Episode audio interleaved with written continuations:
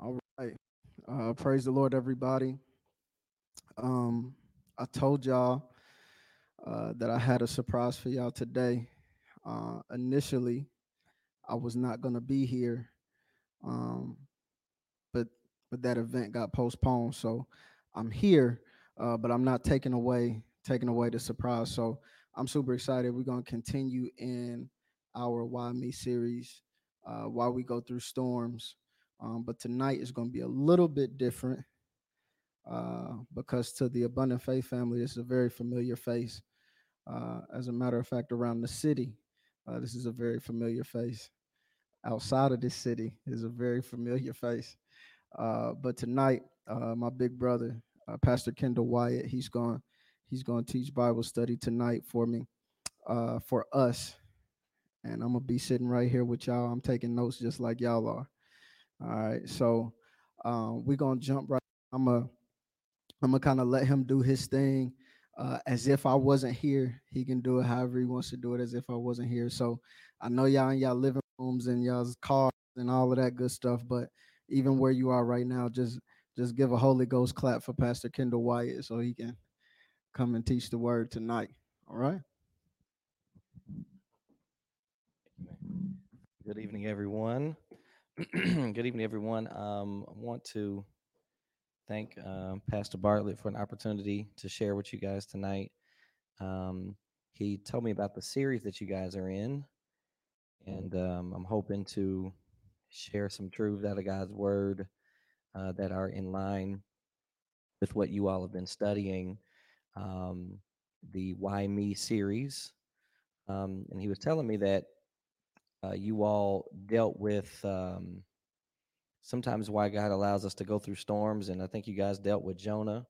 And I talked to Pastor Bartlett today about some of the um, some of the points that he hit in that text. And um, those of you that were those of you that were watching um, his Bible study uh, about Jonah, you know that there are some really powerful uh, points that he brought out about Jonah, and I'm hoping to um, to connect to some of the things that he had already been teaching, uh, and um, and so I want you, uh, those of you that are watching, before we go to Bible study, let's pray. All right, let's pray first before we start Bible study. God, we thank you and bless you for this day. Thank you for your mercy, your kindness, and your goodness. God, thank you for all that you have done for us this week so far. Um, God, we invite you into this place. We invite you into this space. Uh, God, we pray that you'll come into this time of study, uh, this time of of study for us. God, reveal yourself to us in a, in, in a powerful way. God, we pray that something will be said or done that will cause us to be encouraged, to cause us to be enlightened, so that we can move forward. Uh, God, I pray that you'll bless every person that will see this Bible study, those that are watching live and those that will watch later. God, I pray that you will bless them uh, and give them all that they need. It is in Jesus' name we pray. Amen. All right. Those of you that are uh, with this uh, Bible study tonight, why don't you get your Bible and turn to Matthew chapter 14? Matthew chapter 14. We're going to read a little bit and then we'll go back and um, point out a few things uh, in the text uh, tonight. Um, to, to keep in line with what you all have been studying, the Why Me series uh, here at Abundant Faith, um, and uh, to stay in line with um, what you began dealing with last week about why do we go through storms? So, why me? And why do I have to go through storms? Um, well, I believe that God allows us to go through storms sometimes because He wants to reveal Himself to us. That He, because because God wants to reveal Himself. Those of you that are going to take notes, you might want to write this down. Why do we go through storms? Underneath that, right? Because God wants to reveal Himself in storms right? And we're going to talk about four ways that Jesus revealed himself uh, in Matthew chapter 14 when the disciples were in the middle of their of their own personal storm. Matthew chapter 14, we're going to start at verse number 22. If you are watching live on Facebook, would you do me a favor and be a class participant and and say amen, say something, y'all. Uh, like, share, do something so we know that you're there. Um, but this is what uh, Matthew chapter 14, verse 22 says. It says, uh, immediately Jesus made the disciples get into the boat and go ahead of him to the other side of the sea while he dismissed the crowd. After he had dismissed them, he went up on a mountainside by himself to pray. Later that night, he was there alone. And the boat that the disciples were on was in the middle of the sea, in the middle of the night, in the middle of a storm. Did you catch that? The boat that the disciples were in was in the middle of the sea, in the middle of the night, in the middle of a storm. Shortly before dawn, Jesus went out to them at about six o'clock in the morning. Jesus went out to them walking on the sea. When the disciples saw him walking on the sea, they were terrified. They started yelling, It's a ghost. And they cried out in fear. Verse 27 But Jesus immediately said to them, Take courage. It is me. It's Jesus. Don't be afraid. Then Peter said, Lord, if it's you, tell me to come to you on the water. And Jesus said, Come. Verse number 29. Then Peter got out of the boat, walked on the water, and came towards Jesus. But when he saw the wind, when he saw the waves churning beneath his feet, he became afraid and beginning to sink, he cried out, Lord, save me. Verse number 31. Immediately, Jesus reached out his hand and caught him. He said, You of little faith why did you doubt? And when they had climbed into the boat, the wind died down. Then those who were in the boat worshiped him, saying, Truly, you are the Son of God. Um, I want to point a few things out in this uh, text. Why me? Why do I have to go through storms? I believe in this text in Matthew chapter 14 in general, I believe Jesus is trying to reveal himself to his disciples in ways that, that he's never revealed himself to them before. In Matthew chapter 14, if you go to the top of Matthew chapter 14, what you'll find is that Jesus gets word that his cousin John the Baptist has been beheaded by Herod.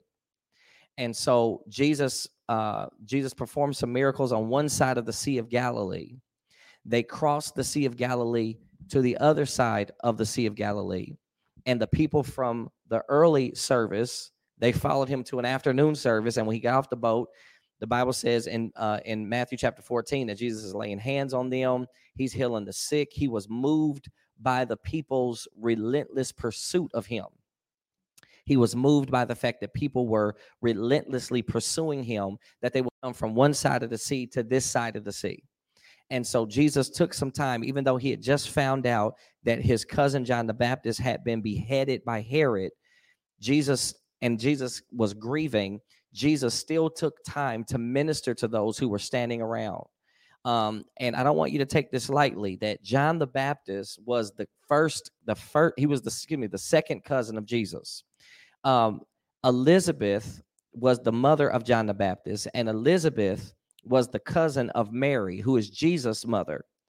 And if you remember, when uh, when Jesus was conceived by the Holy Ghost, that Mary went to her cousin. Uh, uh, she went to her cousin's house, and she told her cousin that she was uh, going to give birth to the Savior of the world. And in his mother's womb, John leaped at the sound of the name of Jesus in his mother's womb. As soon as John heard the name Jesus, he leapt in his mother's womb. John had a prophetic, very powerful and prophetic ministry in which he was baptizing people for the sake of repentance. He was out in the wilderness with the crazy hair, eating the locusts and wild honey. He was he was crying, "Prepare ye the way of the Lord." He was setting the stage for Jesus. John the Baptist was the one who handed the ministry mantle from the prophets to Jesus. John the Baptist baptized Jesus. John the Baptist had a very significant relationship with Jesus. So you could imagine that when Jesus is hearing about the fact that John the Baptist, the one that baptized him, the one that said, the one that said um, i baptize you with with water unto repentance but there's one coming after me. He's going to baptize you with fire and the holy ghost. You could imagine that that that jesus this unique relationship with john the baptist hearing about his cousin being beheaded that jesus must have been emotionally distraught over that. But even after he hears about uh, even after he hears about his cousin john the baptist being beheaded which by the way John was beheaded because he was speaking out about an extramarital affair in the family of Herod. Herod was trying to sleep with his brothers, his brother Philip. He was trying to sleep with Philip's wife, Herodias. And so Herodias, um, uh, Herodias felt disrespected by John. And at Herod's birthday, uh, Herodias had her had her daughter Salome had her daughter dance for Herod. It was a strip dance, right? She stripped for Herod. And when she danced for him, she put it on Herod so bad that the man said, I'll give you whatever, I'll give you anything you want, including half of this kingdom. I'll give you whatever you want, up to half of this kingdom. Now, I don't know about y'all, but I ain't never came across a lap dance that was worth half of any of what I got. But apparently, Salome put a lap dance on Herod so bad. Now, keep in mind, this is his niece. She puts a lap dance on the man so bad. Thank you, bro. She put a lap dance on the man so bad that he offered her half of his kingdom. And that's a bad lap dance right there. If, that's if that's if if if you're gonna give up half of everything you got over a lap dance, well, that's a pretty solid lap dance. And so uh so Herod asked Herod asked Salome, who just gave him that lap dance, he says, What I'll give you anything up to and up to half of this kingdom. And so Salome went to her mom Herodias and said, I can get half of the kingdom. Herodias says, No, you tell your uncle Herod that you want the head of John the Baptist on a silver platter in this room.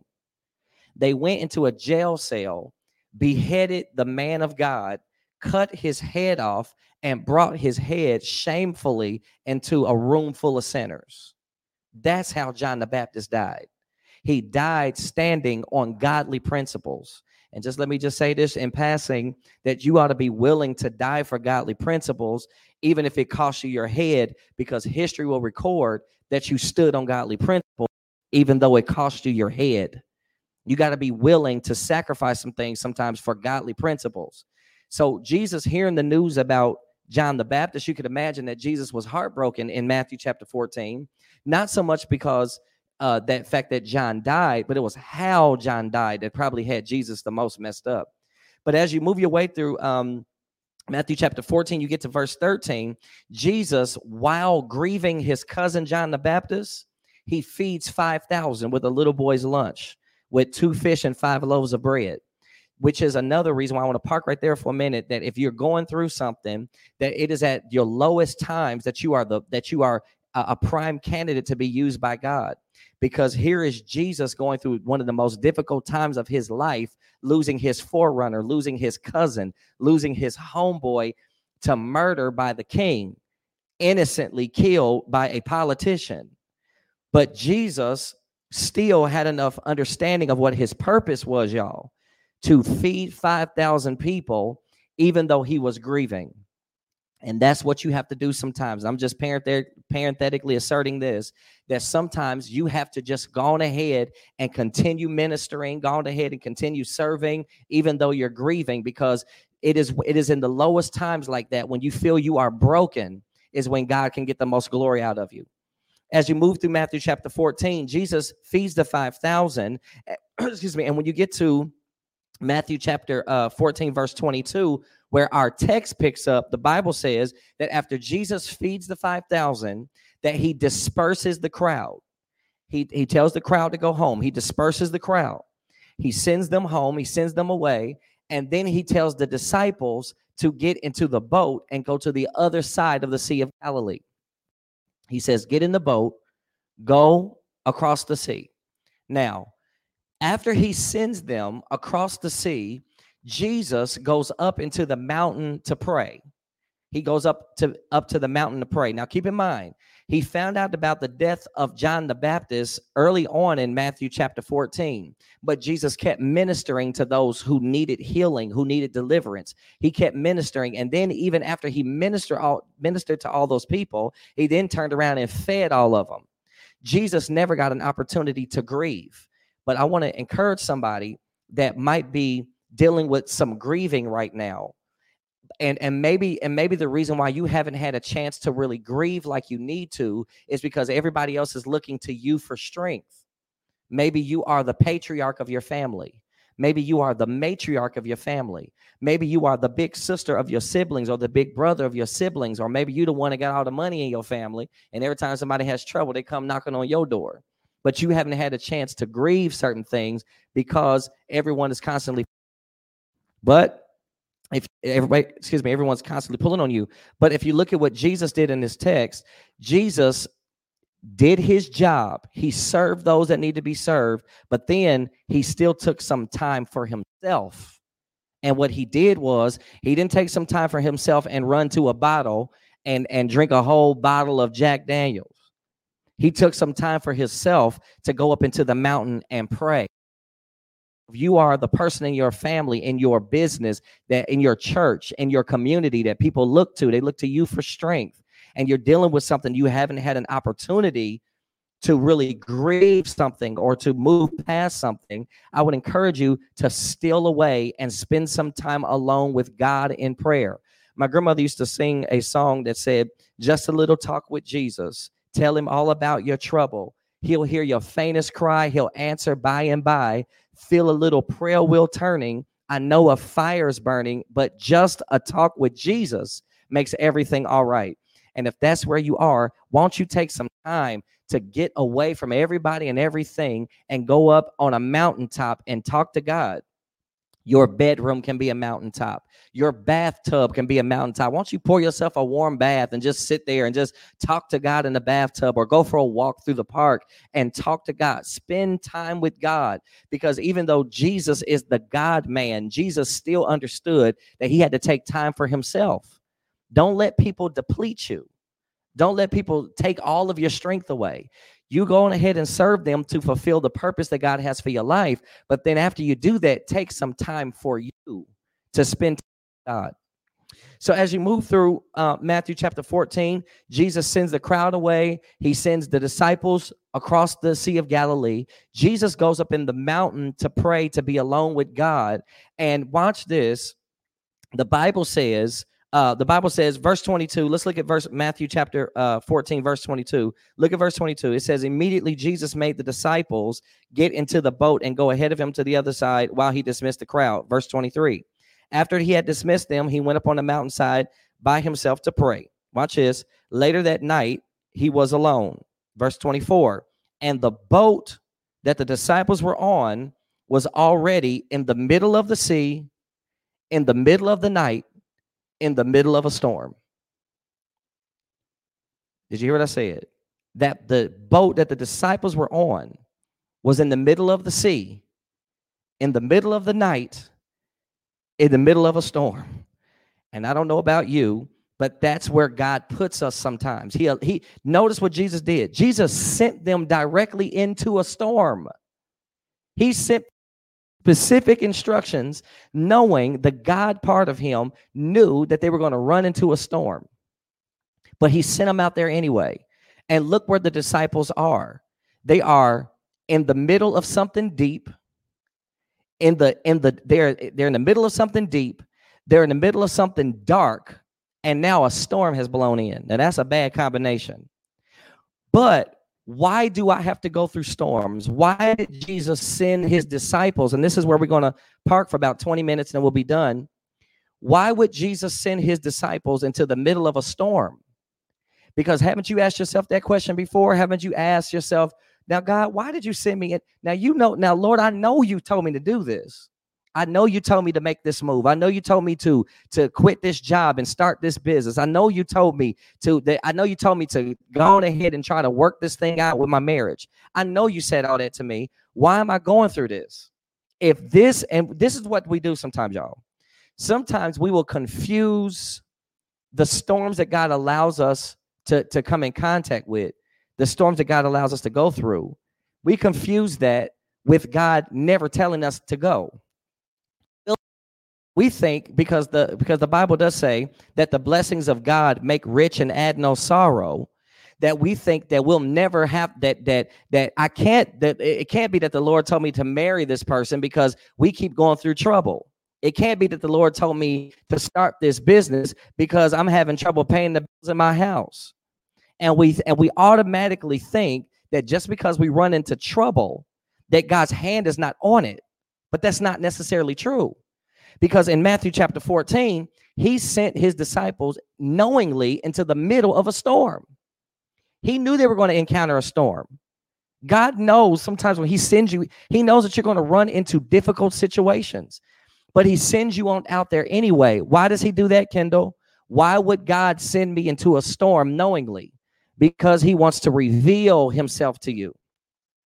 He wants to reveal you. There's there's certain ways that God reveals himself to us that he cannot reveal to us when we're not in a storm. Think about the time when Jesus was on the boat and and the and the storm blew in and the storm was tossing them to and fro and, and they thought they were going to die. And Jesus was in the bow of the ship, sleep. And they woke him up. They said, Lord, don't you care that we're going to perish? don't you care that we're going to sink? Well, Jesus wanted to reveal something to them. He wanted to reveal to them the side of him that can tell the wind and the waves to stop blowing. Now, that's a bad boy. But the only way you're going to know that Jesus can tell wind and waves to stop, the only way you're going to know that Jesus can command the storm to stop is if you're in the middle of a storm with Jesus on the boat. In this text, Jesus is trying to show them another aspect of who he is in times of storm. So, why am I going through this storm? Those of you that are taking notes, why am I going through storms? let's start here. Why me is the theme of this of this series that that Pastor Bartlett is on. Why me? Last week he talked about why do I have to go through storms? And we are piggybacking on that. The first reason why God takes you through storms is because he want he wants to reveal something to you. Now watch this. In this text, what God wanted, what the first thing that God wanted to reveal to them in this text is that he will come to your rescue. They're taking notes. God wants to reveal himself to you. He wants to reveal to you that he will come to your rescue. Now, notice where Jesus is when the disciples are in the middle of something deep, in the middle of something dark, and a storm blows in. He's up in the mountain praying. But look what the Bible says. Verse number 24. It says, And the boat was already uh already in the middle of the sea, and it and the storm had blown in, and the wind was coming against them. Now, watch this, verse 25. Jesus, around 6 a.m., comes walking on the water to them. In the middle of their storm, Jesus stopped what he was doing. Jesus was up in the mountain talking to God about what he's going about what he's personally going through. Jesus is up in the mountain talking to God, but when he saw that his disciples were in trouble, he came from where he was to where they are. And that's something about that's an attribute about God that you can only learn in a storm, that God will come to the rescue. If you think about the times that you have been in trouble in your life, that you didn't think you was to make it, you didn't know how you was to make it, you didn't see you didn't see the next open door, you had no idea how is this to work for my good, but all of us just out of somewhere, how? I don't know, but God does his thing and it works for your good because God can only reveal to you that He will come to your rescue when you're in storms. So that's the first thing He wanted to show them in this text that He will come to your rescue. The, sex, the second thing He wanted to show them is that He will change reality.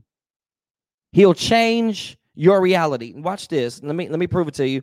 Verse 25. Shortly before dawn, Jesus went out to them. Watch this, walking on water. Jesus was trying to prove to them that when you are facing storms in your life, I will flip reality on its head to make sure that you get the victory. And you don't believe me. Well, how many times have you gone in to buy a car and you know good and daggone well you didn't qualify for that loan? You don't qualify for that loan. And they gave it to you. You was like, they, they gave it a loan. They gave it to me. You know good and well your credit is terrible. You got 560 credit and they gave you a car. And you walked out of there driving a car. You know you didn't qualify for that because God will take reality and he'll flip it on top of his head. Look what Jesus is doing, y'all. Water is not designed to it, it, it doesn't function like a sidewalk. But because Jesus wanted to reveal something to his friends, he let them go through the storm so that he can reveal to them not only will I come to your rescue, not only will I come to your rescue, but I'll change your reality too.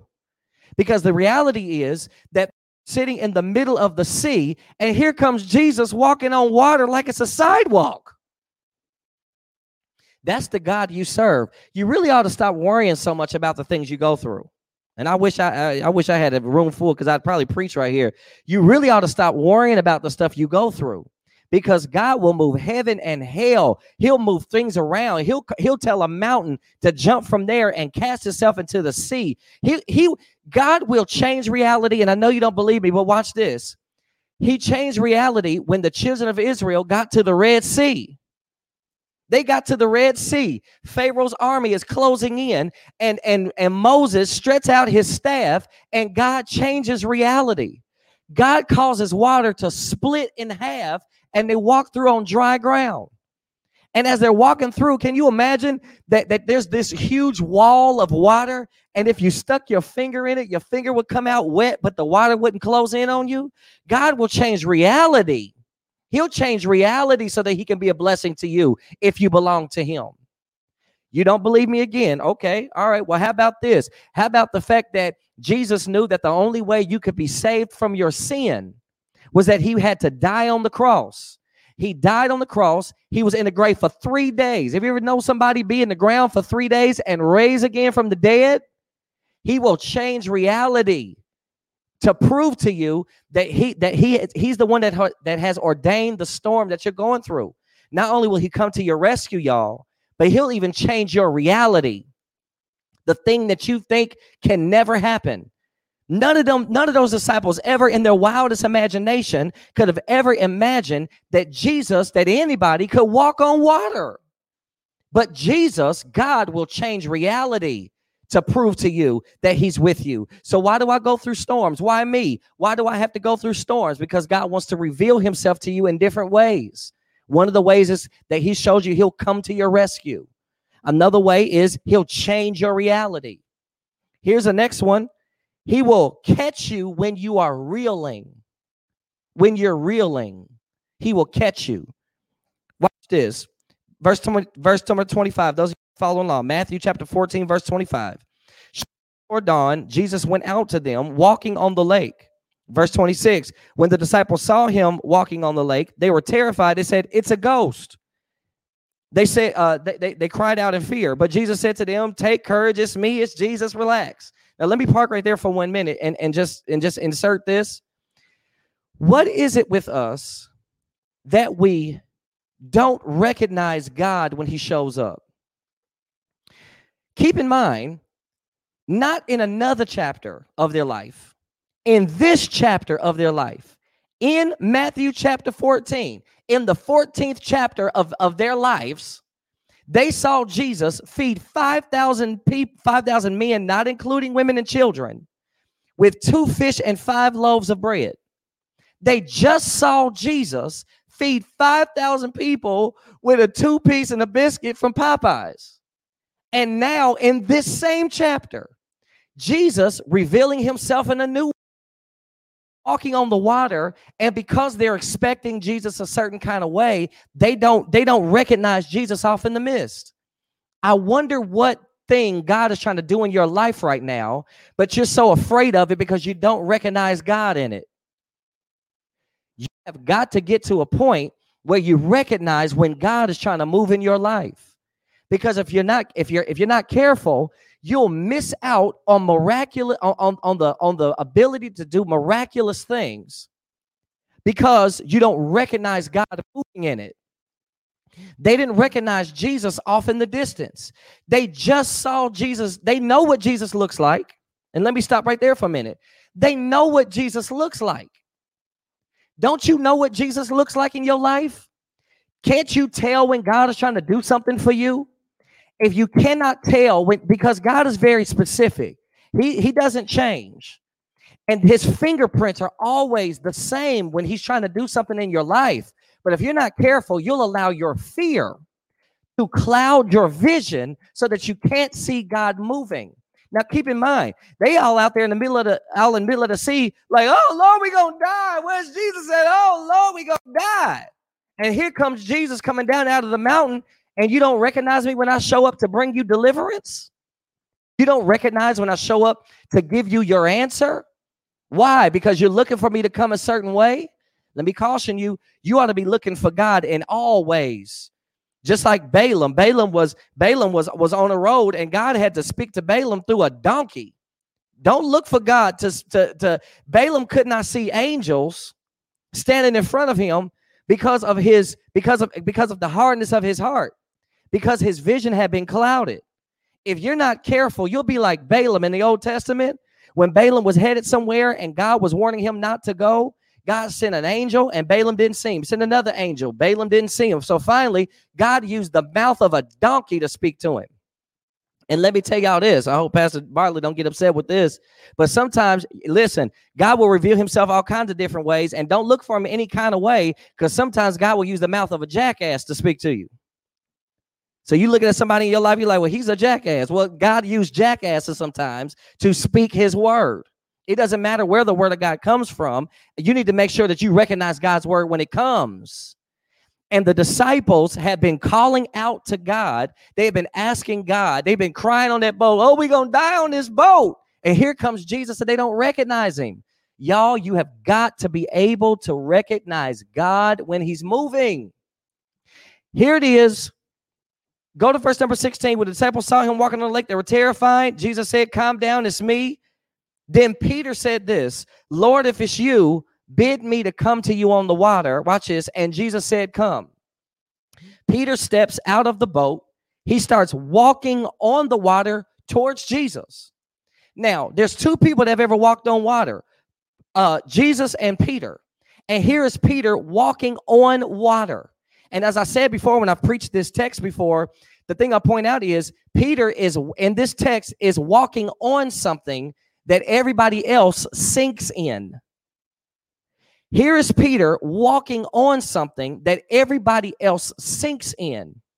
But because of the way that his relationship with God is set up, almost like Kevin Hart said, the way, my way my uh, bank account is set up, I got to check in and saving, and the way his relationship with God is set up, that he can step out on stuff that should drown somebody, that somebody should start sinking in. God can give. I told you, God to change reality, because now now Peter is realizing that God has the ability to turn water into a sidewalk. That not only will God do it for himself, he'll do it for me as well. And here's Peter walking on the water towards Jesus. What a wonderful and miraculous thing that God would allow Peter to walk on water. And here's the thing Peter starts getting sidetracked. He's walking on the water towards Jesus. But the Bible says for some reason, Peter stops he stops y'all. He stops looking at God. He's doing he's doing a miraculous thing. He's walking on something that he should sink in. He is living as a young black man married in this day time, being faithful to his wife, going to work every day, taking care of his children. He's doing he's doing stuff that others sink in. He's a young man that came from, he's a young man that came from a single parent household. His mother is raising him, but he's not in prison. He went on to college. He started a business. He's walking on stuff that other people sink in. Maybe he's been married for 30 years. In a time when people won't stay married for 30 minutes, you've been married for 30 years and you are walking on stuff that other people sink in. You look around and say, How in the world are we still married with all the stuff that we've gone through? Because God has given you the ability to walk on stuff that you should sink in because God will change reality. But watch this. For some reason, Peter stops and starts taking a look around at what he's accomplishing. Peter takes his eyes off of Jesus and he looks down and around at the fact that he's walking on something that should be that he should be sinking in. And if you're not careful, you'll do the same thing Peter did. Instead of keeping your eyes fixed on Jesus, you'll start looking around at all the stuff you've accomplished. If you're not careful, you'll start looking at the house you just bought. If you're not careful, you start looking at the cars you're buying. If you're not careful, you start looking at your bank account. You look at the fact that you got a $10,000 a year raise on your job. If you're not careful, you start looking around at what you are accomplishing and taking your mind, taking your eyes off of Jesus. But keep this in mind. While Peter is walking on the water, the Bible never storm stopped. Hear what I'm saying to you. The Bible never says that the storm stopped. What it says is that Peter had enough faith in, in God to step out of the boat and walk on the water, walk on the thing that others would have sank in, but the Bible never says that the storm stopped. Kendall, why are you telling me that? I'm telling you that because if you're not careful, when God starts to change your reality, when He makes your reality different, when He flips reality on top of His head so that He can show Himself to you in another way, if you're not careful, when you get approved for a house that you know you didn't qualify for, you won't let people come over. You won't let them walk around your house. You you tell them take your shoes off at the door, and they gotta sit with their hands crossed. You know how we do. They gotta sit with their legs crossed in front of them in your house. Well, forget this house. God is the one that gave you this house. You didn't qualify for this house. And if you're not careful, if you're not careful, you'll start doing what Peter did. You'll start looking around at all the things you are accomplishing, not remembering that it is God who is holding back the storm. The storm is still raging, even though God is allowing you to walk on stuff you should sink in. Are y'all catching this? If you're not careful, you'll start to think that it's you doing it and not that and not the fact that it's God doing it. If you're not careful, you'll start taking a victory lap when really what you should be doing is keeping your eyes on Jesus, saying, Lord, I thank you for all that you're doing for me. I thank you for that raise on my job. I thank you for that new car I got outside. I thank you for that $12 I got in my checking account. If you're not careful, you'll start taking a victory lap and you'll do what Peter did. The Bible said that Peter started looking around and then look at verse number uh uh look at verse number 28. Peter said, Lord, if it's you, bid me to come to you. Jesus said, Come. Then Peter got down out of the boat and walked on the water towards Jesus. Verse number 30. But when the wind, but when he saw the wind, another translation says, when he saw the storm, when he saw the storm, he became afraid and started sinking. Now, I want you to catch this. God has allowed Peter to do something that is miraculous. He took his eyes off of Jesus. And when you take your eyes off of Jesus, what you will see is the trouble that's been there the whole time. Because the Bible never says that when Peter started walking on water, that God stopped the storm. What the Bible says is that Peter walked on top of the storm, on top of the churning waves. And if you're not careful, you'll take your eyes off of Jesus. And when you take your eyes off of Jesus, you'll see everything going on around you you'll start to see that your marriage ain't as good as you thought it was. You'll start to see that your that your health isn't as good as you thought it was. You'll start to see that maybe you aren't as secure in that job as you thought you were. But watch this. When Peter took his eyes off of Jesus, the Bible says that he began to sink. And I want to point something out to you that Peter starts sinking, y'all, as a fisherman. Hear me. Peter starts sinking as a fisherman. One translation says that Peter starts drowning. He's drowning now. He was doing an amazing thing. God had changed his reality, but now he's starting to sink. He's drowning, but he's a fisherman. Sometimes, if you're not careful, you'll take your eyes off of Jesus. Then you'll realize that the storm is so bad around you that you will not think to do things that should come second nature to you. Peter is a fisherman. Peter's been in storms before, he knows how to swim, but something about this storm is causing Peter to drown in water. And if you're not careful, when God changes your reality, y'all, you'll start taking that, as I said, taking that victory lap, convincing yourself that you're accomplishing things that you really aren't. You're only accomplishing them because of the grace and the mercy of God. And then you'll begin to sink. And here's what's this what tripped me out about Peter that Peter is a fisherman. He's not thinking to do something that should come second nature to a fisherman. A fisherman is not supposed to drown in water. You're a fisherman. You are a skilled swimmer. Why are you drowning? And that's what happens to some of us. That if we take our eyes off of Jesus, we won't think to do things that should come second nature to us as Christians. Praying and fasting should come second nature to you. But if you're not careful, you'll take your eyes off of Jesus and start looking at the trouble in your marriage instead of looking at Jesus. You'll start looking at the trouble on your job, and then you'll turn you, instead of turning your plate over and fasting and seeking the face of God and opening up your Bible and spending time with God. You'll go and sit in front of the TV with a with with with, with some uh, with some Jack Daniels and, and a little bit of coke in it. Make sure you need to make sure that you stay connected, just as pathetic Stay connected to what, this is not a point, but stay connected to what you know God has called you to. Stay connected to God. Watch this. When Peter recognizes that he started sinking, the Bible says that uh that in, in verse number 30, but when he saw the wind and the waves around him, uh he began he began sinking. But watch this. Look at verse 30. The Bible says that Peter said, Lord, save me, which is which is the third thing. He will catch you when you're reeling. Because look what Jesus did. Verse number 31. The Bible says, immediately Jesus reached down and caught him. He will catch you when you start reeling.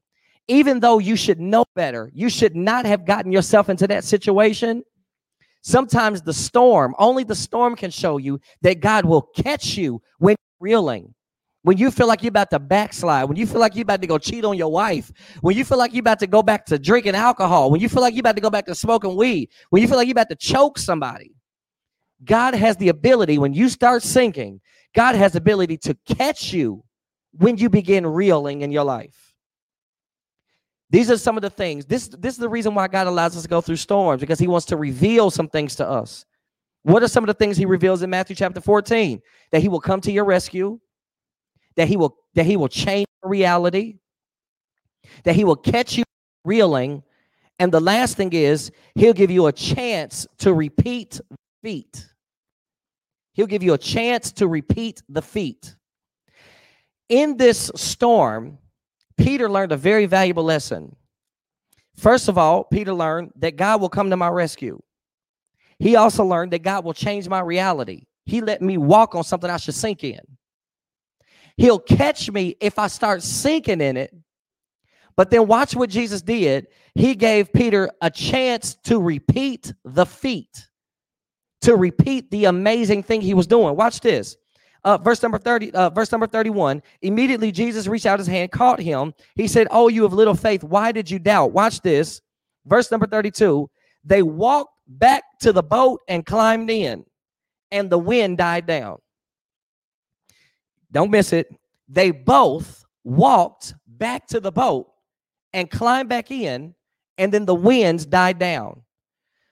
The reason why I'm bringing that up, he will give you a chance to repeat the feat is because Peter was able to do something that was miraculous walk on water, walk on something that everybody else sinks in. When Peter got beside himself, took his eyes off Jesus, started sinking, Jesus caught him when he was reeling. He picked him up out of that water. But watch this, he gave him another chance to walk on the water again, y'all. Only storms can teach us those kinds of things. Because sometimes in the storm, like Peter did, you act outside of your normal character. You'll cuss somebody out. You'll cut off a relationship uh, uh, with, with, without without you know trying to work it out. You'll quit a job when you're angry. You will uh, you'll throw something across the room while you're yelling at your wife. But God is so merciful that even when you start sinking and you start falling backwards and you start losing your footing, he will give you another chance, y'all, to repeat the feat. He did not pick Peter up and carry him to the boat. He said, No, I'm going to pick you up out of what you're sinking in, and I'm going to let you walk yourself back to the boat. I'm going to let you, I'm going to give you another chance to do it again. And if you are, if you're looking at this Bible study tonight, I want, I want to encourage you that if you've made storms, if you've made, excuse me, if you've made mistakes in this storm that you're in, if you have cussed some people out, you've said some things to your husband that you shouldn't have said, you've said some things to your mother or your children that you should not have said, you quit a job that you never should have quit, you you left a relationship that you never should have left. I'm telling you, God, one of the ways he revealed himself to Peter in this text is that he'll give you another chance. He'll give you another chance to repeat the feat. So why me? Why do I have to go through storms? We go through storms because God wants to reveal himself to us. How are the ways that God revealed himself in Matthew chapter 14? That he will come to your rescue, that he will change your reality, that he will catch you when you're reeling, and he'll give you a chance to repeat the feat. Now, watch this. Here's the last thing. Here's the last thing. When they got back to the boat, when they got back to the boat, the Bible said that the wind died down.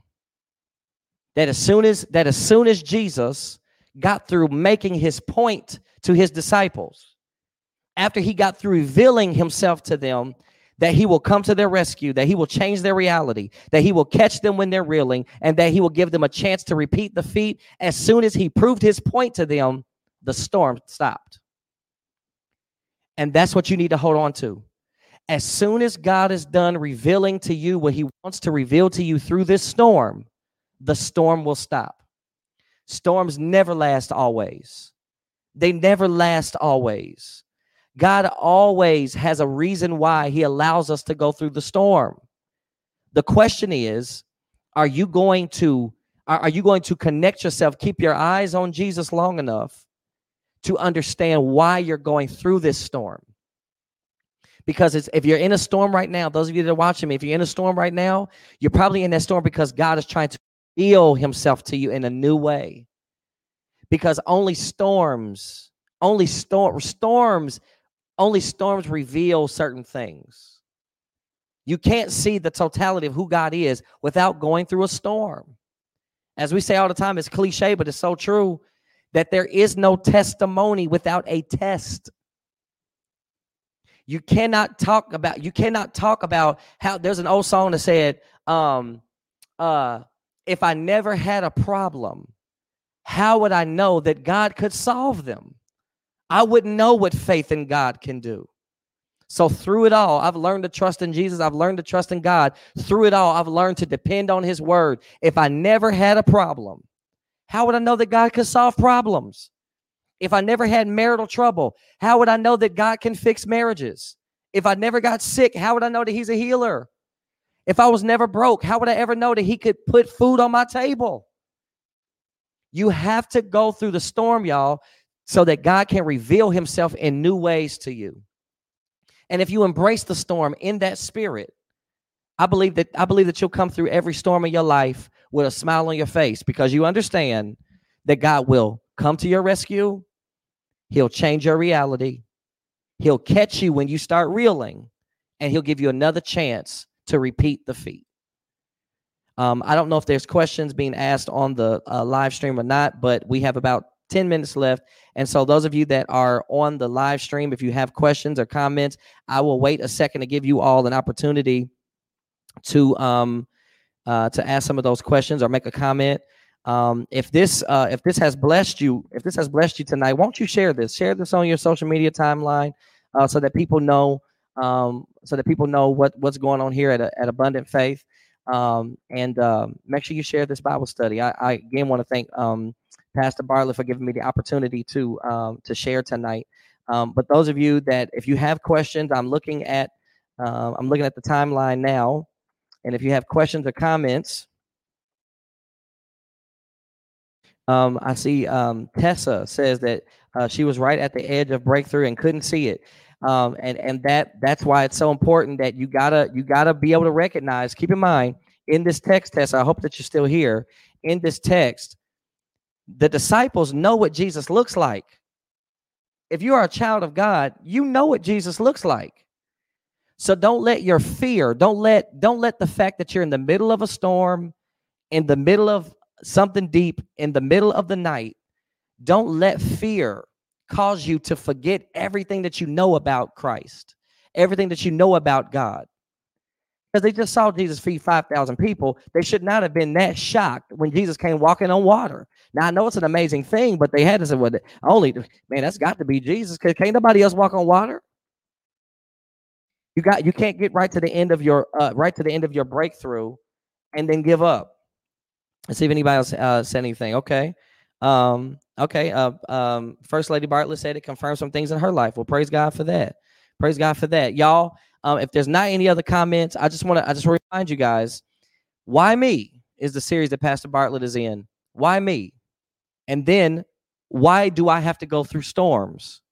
Well, one of the reasons why you go through storms is because God wants to reveal himself to you. Well, how did God reveal himself in Matthew chapter 14? We talked about that.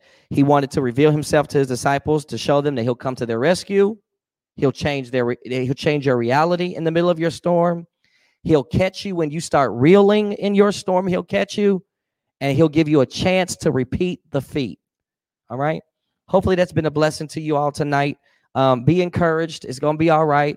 Storms are a part of God's, it's a part of Him showing us how much He loves us and how much He's in tune with us and how much He cares. And I know it seems like that doesn't make sense, but if you think about it, you got some raggedy friend that you thought was a good friend until you went through a storm in your life and then you found out that they weren't such a good friend. Now, you would have never known that had you not gone through the storm. Storms reveal things that sunshine just won't. Sunshine reveals certain things, but then storms reveals others. So why me?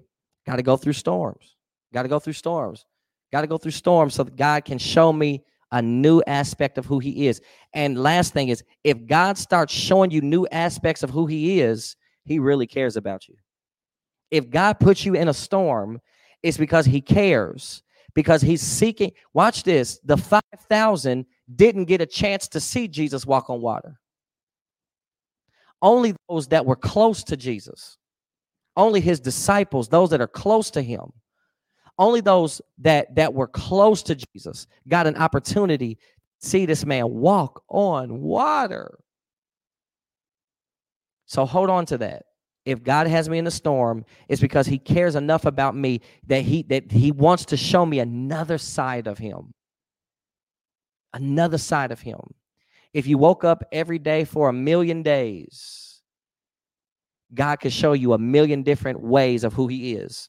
As a matter of fact, the Bible says that there are angels that fly around the throne of God for all eternity, and they say, Holy, holy, holy, Lord God Almighty, which is, was, and is to come.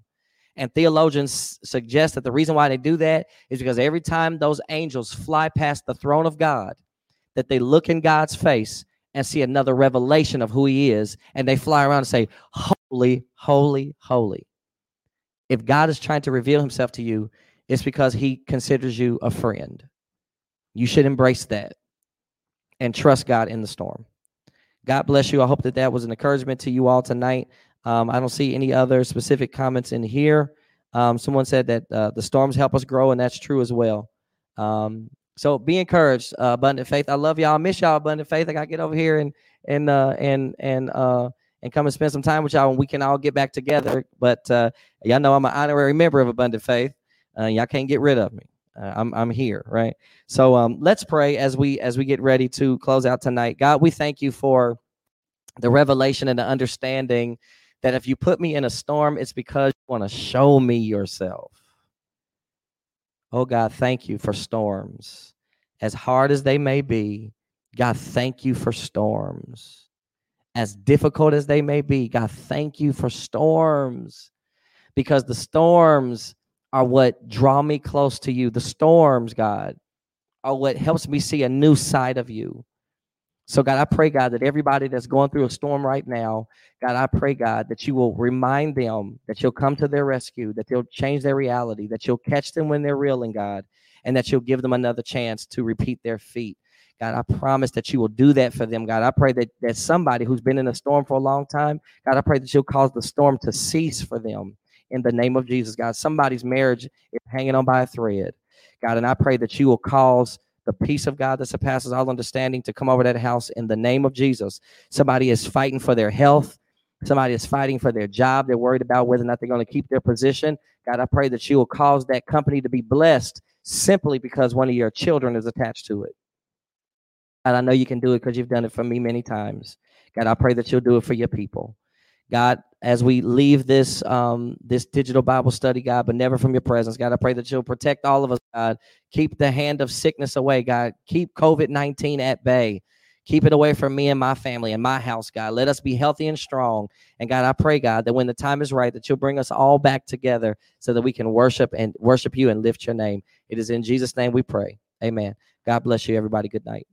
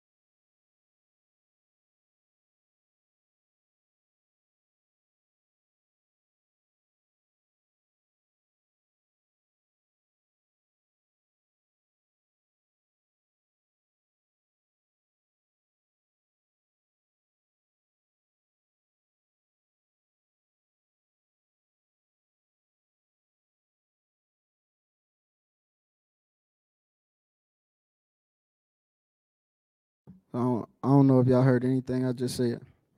All right. So uh we're gonna continue. We got uh, probably about two weeks left of of uh why we go through storms.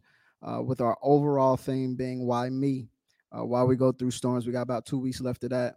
Uh, this week, y'all got enough to get you through. All right, you got enough to get you through. Uh, you got enough to make it through the week. So uh, we would ask that God dismiss us from this study, but never from His sight. Uh, be right back here Sunday morning at 10 a.m. Right back again next Wednesday at 7 p.m. Uh, we can't wait to see you. Y'all be blessed. Make sure y'all share. Uh, make sure y'all share Flood Pastor Wyatt's inbox uh, and tell him how much he blessed you tonight. Uh, and and y'all be blessed for the rest of the week. All right. God bless you. God keep you.